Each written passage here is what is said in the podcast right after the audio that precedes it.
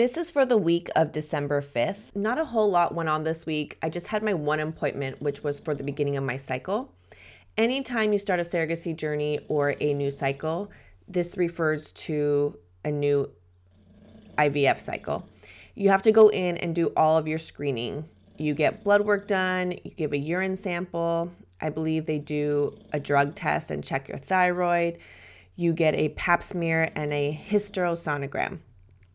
I think it's called that I think that's what it's called. It's where it's an intravaginal ultrasound and the doctor will make sure that your uterus is clear and looks anatomically correct. That's at least at least that's what my doctor says. Everything is anatomically correct. No scar tissue, ovaries are quiet, which is what they want. I think. I think it's the ovaries. Yes, it's the ovaries. He checks the ovaries for um, he checks the ovaries that there are no cysts. Uh, that's what it is. No cysts on the ovaries. Basically, just doing a screen to make sure that you are healthy enough for a pregnancy and that, barring any other complications or embryo quality, that you will get pregnant. After all of the testing and screening, I met with my doctor in his office and we talked about the upcoming date for the transfer um, like what our options are, and we actually chose a date for the embryo transfer. We are doing a frozen embryo. We are doing a frozen embryo transfer this time around, which makes screening. We are doing a frozen embryo transfer this time around, which makes scheduling a lot easier because the embryos will already be formed and frozen and then they'll thaw them out but they can determine the date for that. When you do a fresh embryo transfer, which is what I did the very first transfer of this journey, you're not quite, um, the date is not as definite because it is dependent on when the egg donor is able to have the egg retrieval. And then once they determine that, they give you a date based on when they can retrieve the eggs and then form the embryos. And it could just be any day of the week, just depending on how uh, that process goes.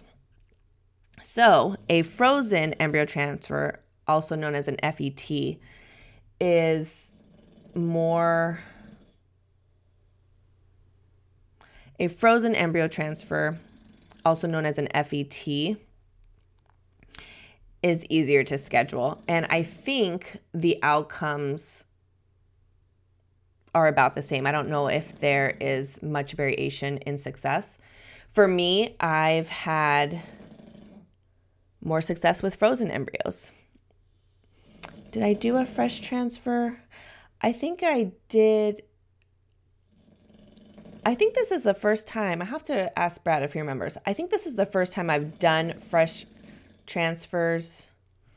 Maybe I did the one.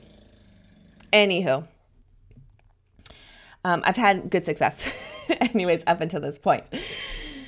Um, we chose the date for the end of January, and based on that date, my doctor writes out my protocol for when to start birth control, baby aspirin, and prenatal vitamin, and also told me when to come back for my next appointment, which wouldn't be for a few weeks since my embryo transfer is not until the end of January.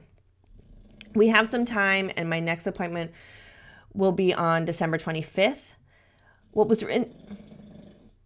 We have we have some time, and my next appointment would be on December 25th.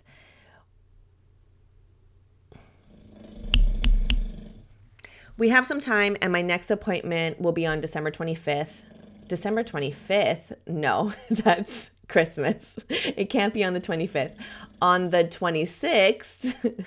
and uh, what was interesting about my appointment this time, we have some time, and my next appointment would be on December 25th. No, it cannot be December 25th. That is Christmas. It'll be on December 26th. what was really interesting about my appointment this time is that I forgot my wallet. And when I went to see at my doctor's office, you have to pay for parking in this particular structure after I think it's 30 minutes. When I went to the doctor's office, I had to ask. So I had to ask. I had to. Well, first I called Brad and said, uh, what do I do? and he was like, well, I mean, can you ask someone for cash? I have been going to this same doctor for all of my surrogacies, and I've known them since 2014, and a lot of people are still around. I mean, I I know all these people, and so I wouldn't be hard for me to ask for cash. And the receptionist is probably the person that I don't know as well, but she was like, I can just. But she said that she would go down with me and let me out with her little. Um, I think it's just what is it a fob, a parking fob. But one of the gals who knows me well gave me cash, and I just Venmoed her. so uh, I hope this wasn't a premonition for what is to come with this cycle. Anyways, um, I got. I just wanted to put that in there. Like it's not everything. Everything just keeps going, right? Oh my goodness. Um, it was just that moment of like, what do I do?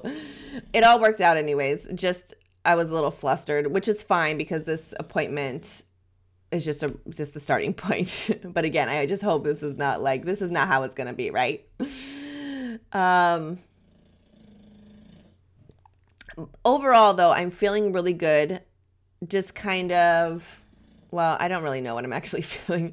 I'm really excited to get moving again on this cycle. I feel when you're in a cycle, you're actively doing something, you're moving forward versus just waiting to see what the next step is. So in my intro to this, I mentioned we've had two failed transfers. There was a bit of time where nothing seemed to be happening, and I was just questioning are we going to be moving forward? So it just feels really good to be working towards something and back in it. The waiting is the hardest because you're just not doing anything. You're not working towards something. And I think we all just want to be constantly moving towards something.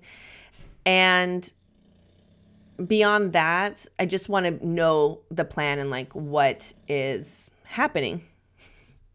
But I feel like I did pretty good this time around after two failed transfers, letting everything kind of happen when they happened. And I'm feeling hopeful and excited just to be back in it.